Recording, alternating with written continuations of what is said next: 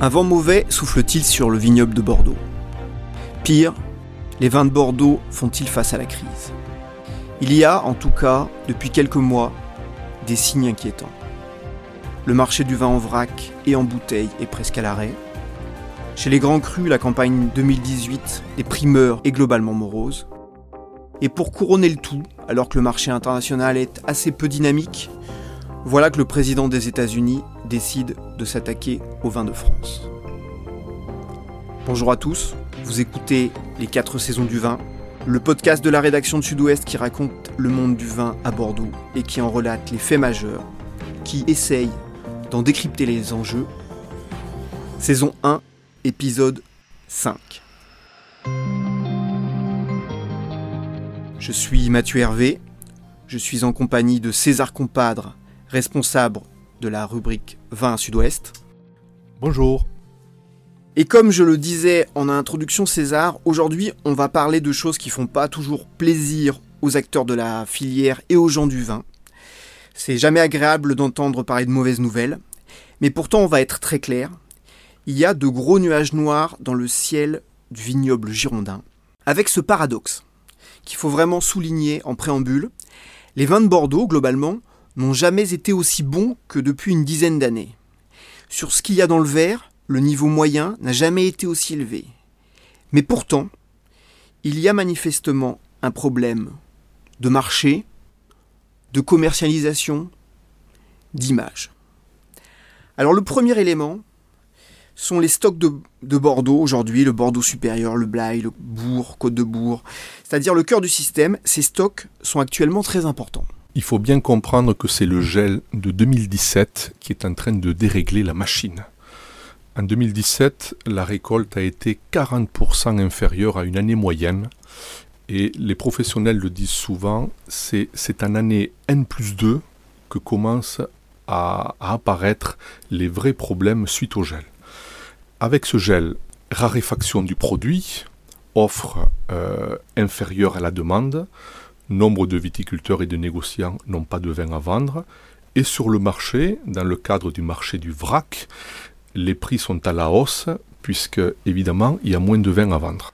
Alors ce, marché du vrac, justement, est-ce que tu peux euh, nous présenter ce système avec les producteurs, les négociants, les courtiers, qui sont inquiets globalement, parce qu'il y a peu d'acheteurs, mais comment ça fonctionne? C'est le cœur de la machine bordelaise. Le grand public euh, ne le voit pas vraiment, mais un litre sur deux euh, produit et commercialisé à Bordeaux passe par le marché du vrac. Concrètement, les vignerons producteurs, vignerons individuels ou coopératives, la Gironde a une grosse production au niveau des coopératives, produisent et vendent des vins à des négociants. Ils les vendent en vrac et c'est le, c'est le thermomètre de l'activité économique de Bordeaux. Aujourd'hui, les prix du vrac euh, sont élevés. Nombre de négociants n'achètent pas à la production les vins sur le marché. Les stocks commencent à monter, même si la récolte 2017 était euh, à la baisse, on l'a vu. Et concrètement, le marché aujourd'hui est arrêté. Les courtiers nous disent qu'ils n'ont jamais vu ça en 30 ou 40 ans de métier. Il ne se fait pratiquement pas de transactions en vrac.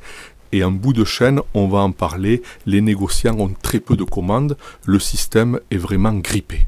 Donc un système grippé avec ce contexte effectivement de 2017 où la production était assez faible, et pourtant arrive le millésime 2018, et là la production va être en plus belle récolte. Belle récolte en quantité et en qualité, et c'est là que c'est pas une très bonne nouvelle, c'est que la belle récolte 2018 n'a pas fait redémarrer la machine. Euh, la, vraie question, c'est que en bout de course, on achète moins de Bordeaux.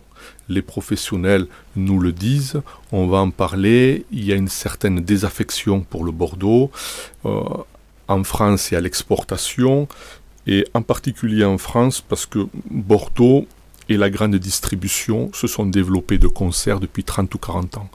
Et quand la grande distribution tousse, Bordeaux ne va pas bien. Or, on le sait, la grande distribution qui, écoule une bouteille sur deux, hein, vendue en France, au prix moyen d'ailleurs de 5,80 euros. Les Bordeaux ne sont pas chers.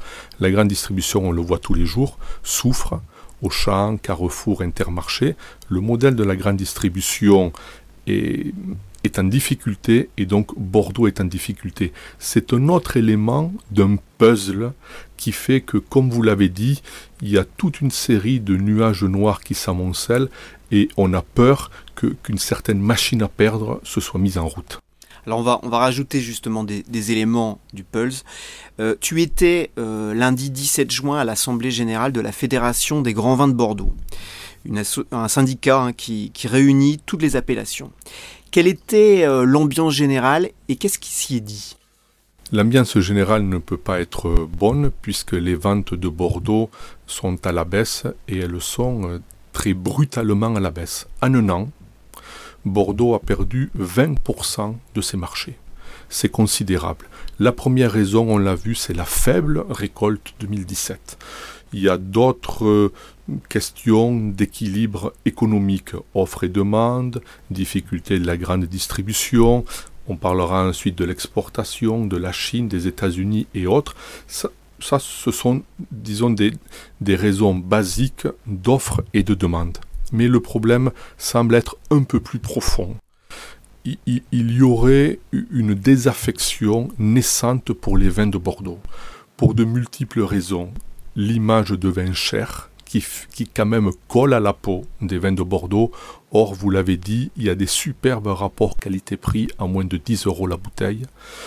Deuxièmement, Bordeaux a beaucoup travaillé la grande distribution et aujourd'hui les prescripteurs sont plutôt chez les cavistes et chez les restaurateurs et on voit que dans ces deux créneaux-là, il est même parfois de bon ton de proposer à peu près tout sauf du Bordeaux, comme si Bordeaux était un peu entre guillemets le vin des parents, mais pour être branché, il faut s'intéresser à d'autres régions. Il y a donc un, travail de fond qui doit être mené, et hier, à la réunion à laquelle vous faites allusion, il, a, il a été dit que qu'en début d'année prochaine, des, milliers de journées de promotion seront organisées avec les viticulteurs et les négociants pour aller réinvestir le terrain, que ce soit dans les linéaires de supermarchés, que ce soit chez les restaurateurs ou chez les cavistes. Le nom de Bordeaux euh, ne suffit pas, ça a été redit hier, et, on, et on va très loin puisque les responsables nous disent qu'il faut revoir le modèle, tout le modèle de l'équilibre économique, euh, tout le modèle de la commercialisation des vins de Bordeaux. On est donc dans une période euh, tendue. Je, crois que tous les acteurs ont pris conscience de la difficulté et j'ai bon espoir que d'une manière générale, si tous les acteurs se mettent à tirer dans le bon sens, Bordeaux est quand même une grosse machine et il y, a des éléments positifs pour que ça puisse repartir. Alors, euh, pour, ajouter des, des, éléments, ça fait un petit moment de toute façon qu'il y a déjà des gens qui, qui élèvent la voix pour dire que euh, on est face à, un problème.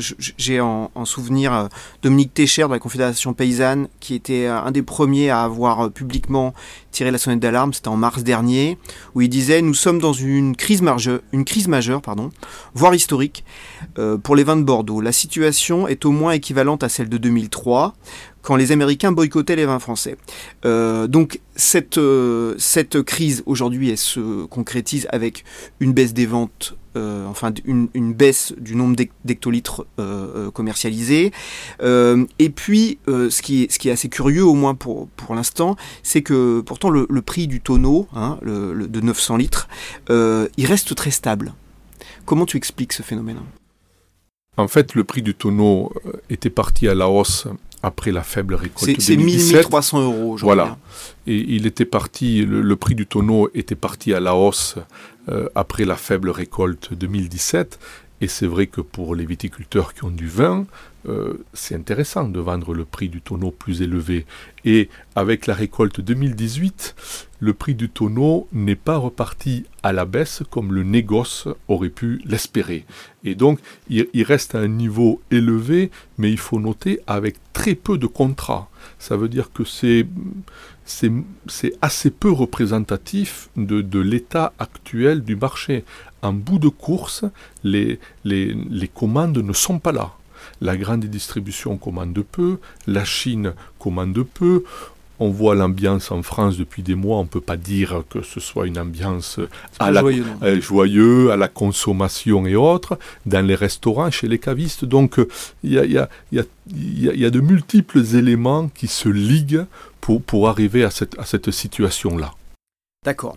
Alors ça, c'est le premier élément de, de, de la crise euh, qui, qui, se dessine. Euh, il y en a un autre, ce sont les grands crus. Euh, là, jusqu'ici, on parlait des Bordeaux de consommation courante hein, ou des, des, des Bordeaux de, tous les jours. les grands crus, c'est un tout autre marché. Hein. C'est une autre clientèle. C'est souvent une clientèle internationale aussi. il faut préciser que c'est les grands crus, c'est pas un marché homogène. En fonction des châteaux et des marques, il y en a qui, qui s'en tirent très bien. Euh, mais la tonalité générale euh, pour 2018, pour la campagne des primeurs 2018, c'est quand même que malgré une nouvelle fois la grande qualité de ce millésime, eh ben c'est une campagne un peu décevante. Qu'est-ce que tu en penses? En préambule, je voudrais dire qu'à travers euh, les grands crus, on peut tirer un coup de chapeau, vous l'avez dit, à la qualité générale des vins de Bordeaux. Tout ce qu'on est en train de dire n'est pas un problème de qualité du produit, c'est un problème de commercialisation, de conjoncture et d'image. Et les fondamentaux qualitatifs sont très bons. On n'a jamais vu autant d'efforts, de matières grises, de jeunes qui s'installent, d'investissements massifs grâce à l'Europe notamment. Donc l'outil de production, il se modernise. Et on le voit à tous les niveaux et en particulier sur les grands crus. On, a déjà eu l'occasion euh, de, l'évoquer, euh, Mathieu, et, plus on, interroge les professionnels, plus c'est vrai, le système des primeurs arrive à bout de souffle. Euh, il n'y a plus aujourd'hui pratiquement qu'une trentaine de marques très haut de gamme dans les, grandes, dans les grands châteaux de Saint-Estèphe, de Pauillac, de Pomerol et autres, qui arrive à s'en tirer avec euh, le système des primeurs, dont je rappelle que c'est une anticipation sur une hausse éventuelle d'un vin quelques années après, on l'achète à un prix de 100 et on espère qu'il vaudra 120 ou 130. Et donc les 30 marques qui font encore le marché des primeurs, c'est vraiment le haut de gamme qui est très demandé.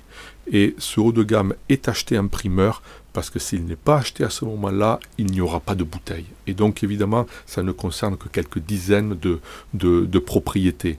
Le système des primeurs a été un système qui a bien marché 30 à 40 ans. Aujourd'hui, il perd, il perd de son intérêt économique et c'est un signal assez négatif parce que vous l'avez dit, malgré la bonne qualité du 2018, c'est le système même des primeurs qui lui-même chancelle. Et donc, c'est une autre pièce au puzzle dont on est en train de parler. Alors on va continuer, euh, histoire de compléter euh, ce, tableau. Euh, last but not least, puisqu'on va parler de Donald Trump. C'est le dernier élément. Ce sont, euh, alors dernier élément, il y, en a d'autres, hein, mais euh, les, déclarations de Donald Trump. Alors, on est dans un contexte mondial qui est assez compliqué puisque on a d'une part le, Brexit, d'autre part on a le marché chinois qui est en berne, on a la concurrence commerciale des vins australiens, des vins, chiliens, pardon. Euh, et puis là, euh, les déclarations de Donald Trump, euh, ce serait folklorique s'il n'était pas président des États-Unis, donc l'homme le plus puissant du monde. Qu'est-ce qu'il déclare la semaine dernière dans une interview à une chaîne américaine? Il a déclaré, je cite, La France nous facture cher pour le vin et pourtant nous leur demandons très peu pour le vin français. Alors nous allons nous en occuper. Alors, il avait déjà formulé des, des, menaces en 2018 Trump souvent s'attaque au symbole, mais est-ce qu'il peut réellement sanctionner la filière et encore affaiblir le marché bordelais en particulier? Il peut sanctionner la filière parce que le monde du vin, notamment à, l'international, fonctionne euh, en termes d'image, de tendance, euh, et ça c'est une, c'est une onde très négative qui arrive sur les vins français au niveau international. Et donc ce n'est pas du tout une bonne nouvelle, et au demeurant, ce qui est dit, et, on, l'a montré dans le journal, est à peu près tout faux parce que les, vins euh, français euh, euh, ne sont pas du tout peu taxés aux États-Unis. Il n'y a pas d'avantage concurrentiel les, les, vins français aux États-Unis par rapport aux vins américains en, en Europe. Donc, sur le fond du sujet, mais c'est le symbole qui compte. Et le fait que Trump s'attaque aux vins français, ça peut avoir deux conséquences. La première, c'est que les opérateurs américains peuvent dire Oula, il se passe des choses, on va peut-être reporter des commandes, on, va un peu oublier la France, on va acheter australien et autres. Donc ça, c'est le premier effet commercial d'emblée.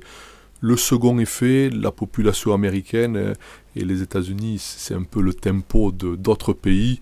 Ah peut-être que la France euh, hmm, c'est pas très bien ce qu'ils font euh, euh, ils ont peut-être des avantages qu'ils ne devraient pas avoir. Et bon on, va s'orienter vers d'autres vers d'autres marchés.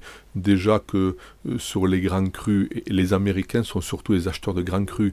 Donc sur les grands crus nombre d'Américains entre guillemets sont fatigués des hausses générales de prix sur les grands crus si on pouvait aux États-Unis faire payer à Bordeaux une certaine arrogance, je le mets entre guillemets, je pense qu'il ne s'en priverait pas. Donc c'est assez psychologique comme démarche. Très bien, donc voilà. Euh, ça, cet autre élément à rajouter au fait que le, marché chinois, qui était l'autre l'autre jambe entre guillemets du, il y a le marché américain, le marché européen. Bon, allez une troisième. Euh, euh, le, marché chinois, le marché chinois est vraiment aussi très affaibli actuellement. donc c'est compliqué. C'est compliqué. C'est compliqué parce que la Chine a été le moteur de l'exportation des vins de Bordeaux depuis une dizaine d'années. Je rappelle qu'environ 55% des ventes de Bordeaux se font en France et 45% à l'exportation. C'est évidemment très important. Et la Chine et Hong Kong, les deux ensemble, sont aujourd'hui les premiers acheteurs de vins bordelais euh, au niveau mondial. Et en Chine, on le sait, la croissance économique du pays est plutôt à la baisse.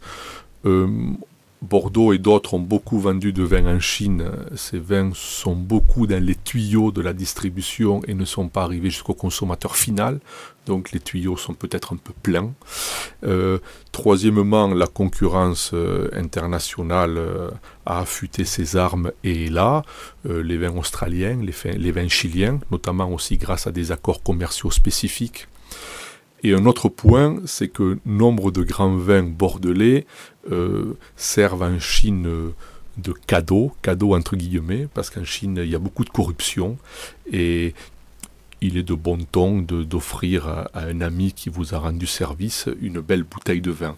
Or, les autorités ont développé une grande campagne de lutte contre la corruption et ça ne fait pas les affaires des grands vins. Donc il y a toute une série d'éléments qui font que le moteur chinois commence à être en panne et donc ce qui fait que les deux moteurs en grande distribution pour la France, la Chine à l'export, ces deux moteurs chancellent et donc ça explique la situation actuelle.